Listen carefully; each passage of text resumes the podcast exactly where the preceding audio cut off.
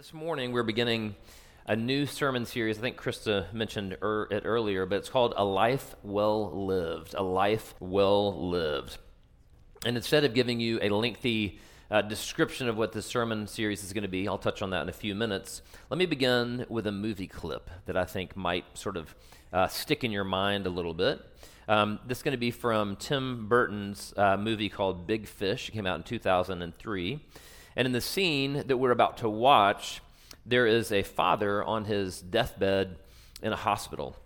His son, who is a writer, sits by his father and honors his father by telling him the story of his life. And uh, in the son, uh, in the story that the son tells, he and his dad escape from the hospital and they make it to a river. And at that river, there are all these people from the father's life throughout his whole entire life. They're waiting to honor him and to applaud him as his life comes to an end. And the final person to greet him in the scene and to bid him farewell is his wife. Let's take a moment now. Let's watch, and then we'll jump into the rest of the sermon in just a minute. That uh, it's funny. I saw that movie back in maybe when it first came out in 2003, and I couldn't quite figure out why it resonated so deeply with me. And that scene in particular always brings tears to my eyes because I think um, at a very deep level, each of us longs to hear at the end of our lives, well done. I think that's a deep desire within each of us. We long to hear those words spoken not only from God to us, I think we long to hear those words from Him, but I think we also long to hear those words spoken by those around us, by our, our wives or husbands, by our children, by our coworkers. We long to know that we've lived a good life. And again, as I mentioned earlier, we're beginning this sermon series this morning that we're calling A Life Well Lived. So, over the next six weeks, we're going to be looking at the wisdom literature and the wisdom books in Scripture are Proverbs, Job, and Ecclesiastes. And we're going to see what guidance they have for us as we seek to live lives that honor God and bring flourishing into the lives of the people that live around us. Today, we're going to be looking, as Krista mentioned earlier, particularly at this theme of speech. We're going to see what Proverbs in particular has to say about our speech. But before we begin, let's take a moment, let's pray. Father, I pray that, um, that we would be moved today by this desire that truly does reside within each of us to hear those words, well done, from you, to know that we have lived good lives. Father, I pray that uh, we would seek to surrender our hearts and our minds and our bodies and our tongues um, to you, our Heavenly Father, the author of reality, the one that has the ability to tell us what is true and what is good and what's right and what's wrong and what's beautiful, Father. And I pray that we would surrender to you and that we would seek to live lives um, that bring honor and glory to you and flourishing into the lives of those that we love. We pray these things in the name of your Son, Jesus Christ. Amen. There's a man named Edward Gamson. He was a dentist, and for two years, he had been so busy at work that he didn't take a vacation. And so, after those two years of uh, not taking any vacation, he decided to hop on a plane and to go to Portugal. And on uh, the way home from Portugal, he decided that he wanted to go sightseeing in Granada, G R A N A D A, Granada. It's a province in Spain. And it was on his way back from Portugal. Some nine hours later, after boarding the plane, however, he landed in the Caribbean island of Grenada, G R E N A D A, 4,000 miles from his intended destination. Mr. Gamson was interviewed by a newspaper, and he told them this. He said, I made it absolutely clear to the booking agent's, uh, agent at the airline that I wanted to go into Granada in Spain. Why on earth would I want to go to Grenada in the Caribbean if I was flying back to America from Lisbon, Portugal? And so he ended up suing the airline. The judge refused to throw out the suit and honored that it would be heard.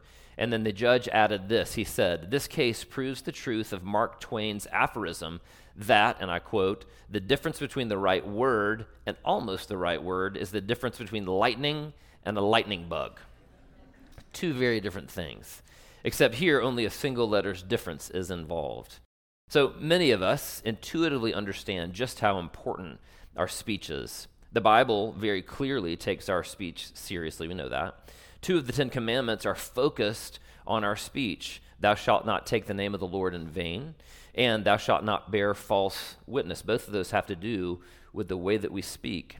As a boy, I probably would have assumed that cussing was absolutely the worst possible thing, verbal sin, that you could commit. Uh, but the Bible makes a much, much bigger deal about other sins like gossip and slander and dishonesty.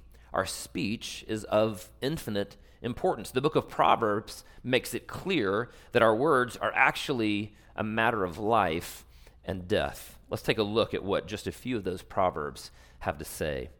Beginning in Proverbs 10, verse 11 says this The mouth of the righteous is a fountain of life, but the mouth of the wicked conceals violence. Proverbs 12, 18 says this There is one whose rash words are like sword thrusts but the tongue of the wise brings healing. Proverbs 15:4 goes on to say this, a gentle tongue is a tree of life, but perverseness in it breaks the spirit. There are many, many more proverbs that address certain aspects of our speech. Those of you who have ever read the proverbs before know that there's any number of things we could talk about. But this morning I want to focus primarily on the idea that our words can either bring about life or death, flourishing or disintegration, order or chaos. In 2013, a Wall Street Journal article entitled In His Words, Nelson Mandela affirmed the seriousness of our words when he said this It is never my custom to use words lightly. If 27 years in prison have done anything to us, it was to use the silence of solitude to make us understand how precious words are and how real speech is in its impact on the way people live and die. In other words, 27 years of being in prison taught Nelson Mandela that his words were a matter of life and death. Let's focus now first on the negative impact that our words can have. We're going to look at the destructive power of our words. Just looking at the three proverbs we read just a moment ago, we can see that words can be used to conceal violence. They are likened to sword thrusts, and they can be used to break someone's spirit. For those of you who've ever been the victim of verbal abuse, whether in person or online, if you've been the victim of a verbal attack, you know just how true each of those descriptions can be. Over the last five years, our church has engaged with a ministry called Battle for the Heart. It's a year long process that's sort of a third Bible study and a third support group and a third Christian psychology. And one of the key components of going through that process is to write up what we call a pose sketch. It's basically an attempt to describe how people develop what might be called a persona or a false self or a pose. It's sort of that outward thing they show to the world in order to get what they want from people and from life and to avoid from people and from life what they don't want. And writing a pro- sketch often begins with identifying wounds that they had received early in life. Sometimes a defining wound was the death of a parent or maybe the death of a sibling in childhood. It was no one's fault, but it was a, new, a wound nevertheless. Often the wounds are from a parent who abandoned the family. Sometimes the wounds were wounds of neglect. For one reason or another, a parent wasn't or didn't take care of a child, and so that child learned to care for themselves, and often they decided that they would never entrust themselves to another person. All too often, these wounds that we hear about in this pose sketch were physical. Maybe they were sexual at the hands of someone who should have cared for and loved that person as a child. Very commonly, the wounds are verbal. The men and women in Battle for the Heart often recount those hurtful words with tears streaming down their face. They heard things like, You're an idiot, or You'll never amount to anything, or Why can't you be more like your sister or I wish you'd never been born. Some of the things that were said to those young people in their childhood are so evil that I can't even begin to bring myself to say them here where we are. Those verbal wounds are then incorporated in one way or another into someone's pose or persona or false self. The person who was told that they were an idiot might become a straight A student just to prove that parent wrong. They spend their whole life constructing a pose of being the smartest person in the room, but ultimately it's exhausting. They never get a chance to just sort of rest or be. Or that same person who was called an idiot may believe that that declaration of them was absolutely, completely, and totally true. And so they never achieve any academic success whatsoever, regardless of their IQ. And worse yet, their internal narrative or dialogue is one of self loathing.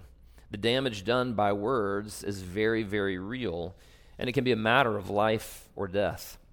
It's no wonder that Jesus in the Sermon on the Mount so strongly condemned speaking with contempt to anyone. Here's what he had to say in Matthew 5, beginning at verse 21. You've heard that it was said to the people long ago, You shall not murder, and anyone who murders will be subject to judgment. But I tell you that anyone who is angry with a brother or sister will be subject to judgment. Again, anyone who says to a brother or sister, Raca, that means empty headed one, or it's kind of a, a term like stupid or idiot, is answerable to the court. And anyone who says, You fool, will be in danger of the fire of hell. Jesus took calling someone stupid every bit as seriously as he took murder. So, one simple takeaway here is that we as Christians shouldn't use our speech to tear other people down. That's typically what we're trying to do when we curse at someone, when we lose our temper and say mean things to someone. It's exactly what we're trying to do when that well that when we fire that well-placed remark at someone with whom we're angry. I once had a friend who heard his mom tell his dad, "I should have married a real man like a trucker." You can imagine that she knew exactly where she needed to aim that comment in order to emasculate this person with whom she was angry. The wisdom literature doesn't just talk about cursing, however. If you listen to Proverbs 6, verses 16 through 19, you'll see that there are lots of things. There are six things that the Lord hates, seven that are an abomination to him haughty eyes, a lying tongue, and hands that shed innocent blood, a heart that devises wicked plans, feet that make haste or unto evil a false witness who breathes out lies, and one who sows discord among brothers. Of the seven things the Lord hates, three of them involve our speech. Two can be classified under the heading of dishonesty, and the other is likely related to gossip or to slander. And regardless, every sin of the tongue, what it does is it tears at the fabric of humanity. It tears at the fabric of our relationship. It tears at the, at the fabric of another person. So, people who tell lies or who shade the truth, ultimately they won't be trusted by their spouses, by their coworkers, or their friends. They'll never experience real intimacy. Gossip and slander might benefit you in the short term, but in the long run, like with lying, eventually people won't trust you and they won't want to be in a relationship with you. If you gossip about someone else, it's logical that that person would then assume that eventually you'll gossip about them. Ultimately, these verses remind us that God hates those sins, not only because they harm you, because they harm us, but because they harm others as well. Truly, our speech, our negative speech, is a matter of life. It's a matter of death. It's about flourishing. It's a matter of chaos, creation, or destruction. So we just took a moment and we glanced at the power of our destructive words. What about the power of our life giving words? The power of the life giving power of our words is our next point.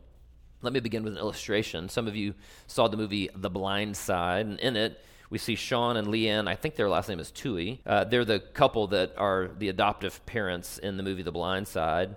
They wrote a book called In a Heartbeat, and in it, they share the following story. I'm going to read it. Says this There's a little known congressional program that awards internships to young people who have aged out of the foster care system. These are kids who were never adopted and are no longer eligible for state support. A senator that we've met employed one such young man as an intern. One morning, the senator breezed in for a meeting and he discovered that this intern was already in the office reorganizing the entire mailroom. The senator said to the intern, This is amazing.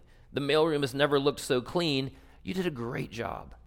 A few minutes later, the senator saw that the intern had tears streaming down his face. So the senator turned to the young man and said, Are you okay? Yes, the intern answered quietly. Did I say something to offend you? The senator asked. No, sir. What's wrong? The young man said, That's the first time in my life that anyone has told me that I did something good. The Tuohys, in their book, then comment a little bit of attention and a kind word. That's how little it takes to affect someone's life for the better. We understand the life giving power of our words. Over the years, I've had the privilege of sitting and talking to probably literally thousands of people in ministry. And since I'm a pastor, people often share things with me that they've never shared with anyone else. Sometimes the things they share are painful, ways in which they've wounded other people, or maybe ways in which they've been wounded themselves.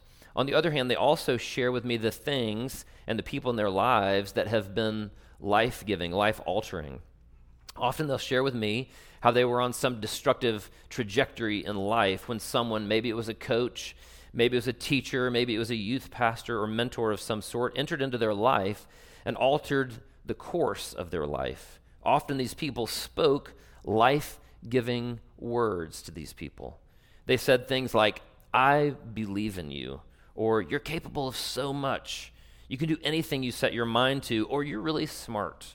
Often the words they spoke counteracted and were the antidote to words spoken by a careless parent, a childhood acquaintance, or from the evil one himself, which had communicated the exact opposite, and which the recipient had come to believe about himself or herself. In 2011, there was a movie entitled The Help. Maybe some of you guys remember it, set in 1960s in Mississippi, and it chronicles the secret world of African American nannies and maids working in white homes and families during that era. And one of the most meaningful vignettes in that movie depicts Viola Davis working as a nanny to a three year old little girl named Mae Mobley. Mae's mother is distant toward her daughter. She's critical towards her daughter and somewhat embarrassed of her daughter because of her daughter's lack of grace as she perceives it. And seeking to offset the damage that she knows is being done to this three year old little girl, Viola Davis takes a moment each day to, ta- to tell Mae, You is smart, you is kind, you is important. You is smart, you is kind, you is important. After which she has Mae, this three year old, repeat back to her those very same words. She knows, Viola Davis knows, that she's going to need them later in life, that those words will be a source of life for her. So, what do we see about the life giving power of our words in Proverbs? Proverbs 15:4 says this, "A gentle tongue is a tree of life, but perverseness in it breaks the spirit." A gentle tongue. Sometimes how we say something is just as important as what we say. In this case, a gentle tongue is likened to a tree of life. In fact, the Hebrew word translated gentle here is embedded with the concept or the idea of healing. By the way, that doesn't mean that we only say things that would be considered positive. In fact, gentleness might be needed precisely when we're saying something that might be perceived as negative by the recipient. That's why in Ephesians 4:15 we're reminded to speak the truth in love, to speak the truth in love. Again, how we say something is oftentimes just as important as what we say. What else do we see in the Proverbs about the life giving power of our words? One of the other things that we see is that it's not just how we say something that's important, but it's what we say. Look at Proverbs 13 14. The teaching of the wise is a fountain of life, that one may turn away from the snares of death. We're to use our words not only to heal, but also to teach and convey truth, to teach and convey wisdom. In doing so, we give life by turning people away from ways of living that ultimately lead to death. This can be a parent teaching a child not to touch a hot stove. We're familiar with that one. Or it can be a parent teaching a teenager how to drive. Please put two hands on the steering wheel. Remember, how you say it is also as important as what you say. I'm talking to myself there. It could also be practical advice that a coach gives on how to tackle correctly. And it could be the advice your river guide gives you about what to do and not do if you fall out of the raft. Often, the wisdom that we as Christians should convey is about how to live a life of surrender to God. That's how it works. That's what Proverbs is all about. In fact, Proverbs 1, verse 7 reminds us the fear of the Lord is the beginning of knowledge, it's the starting point. You're not God, He is. So much of what the Proverbs convey is the idea that if we live lives of submission to God, uh, who God is, and how He would have us live, then life will almost always go well. It will lead to a life of flourishing. And of course, there are exceptions to that. Our minds run to those exceptions pretty quickly. And that's actually why Ecclesiastes and Job were written. We'll get to those later in this sermon series. But in general, a life of surrender to God will lead to a life of flourishing. There are many more proverbs about our speech that we could focus on here. Those proverbs convey certain truths like God delights in those who speak truthfully, right? He, he really delights when we speak the truth. Kings appreciate and reward people who tell the truth. Another proverb essentially says if you speak wisely, then you'll be a person of influence. Another one says you can say the right thing, but you can say it for the wrong reason. And there are even proverbs that say things like sometimes it's better to not speak at all. In fact, if you hold your tongue, people will more often than not consider you to be wise. The Proverbs has a lot to say, both negatively and positively, about our words. In fact, I'll try to uh, have a list of the different Proverbs in our speech put on our website this week. I'll try to, to make that happen. So, keeping in mind each of these Proverbs, what advice do I have for us about a life well lived? Three things that I'll leave you as takeaways. The first is this always tell the truth or at least don't lie. Let me say that one more time. Always tell the truth, or at least don't lie. That quote is probably familiar to a couple of you. Um, I won't cite the source, but I will cite someone else. Alexander Solzhenitsyn was uh, the man who uh, won the Pulitzer Prize back in the 60s for his book, The Gulag Archipelago. He watched the rise of Stalin's uh, totalitarian communist Russia. He survived 10 years in the gulags, and he wrote that the antidote to tyranny is, in his words, to live not by lies. To live not by lies. So always tell the truth, or at least don't lie. Number two, when you do speak the truth, speak the truth in love. It's so easy to speak the truth in anger. It's so easy to speak the truth in disgust. It's so easy to speak the truth in an attempt to hurt someone else. But remember how you say something, and the intent in which you say it is as important as what you say. Therefore, speak the truth in love. Finally, use your words to create life, goodness, and flourishing. As you do so, you're fulfilling your duty as someone who is created in God's image. That's part of what makes us in God's image, who at the beginning spoke and created life and light. So speak life and light to those in your domain. Encourage them, rebuke them, and when necessary, remind them of who they truly are. Even Jesus needed that. If you remember when Jesus was getting ready to go into the wilderness alone to be tempted by Satan for 40 days, it was then that God appeared to him and said, What? This is my beloved Son, in whom I am well pleased. Before the biggest challenge of his life, Jesus needed to hear the voice of his Father reminding him of who he was, of what was true about him. We too need to hear the voice of our Heavenly Father. And one of the greatest mysteries and the gifts that comes from Christianity is that because of our union with Christ, we get what only Jesus deserved.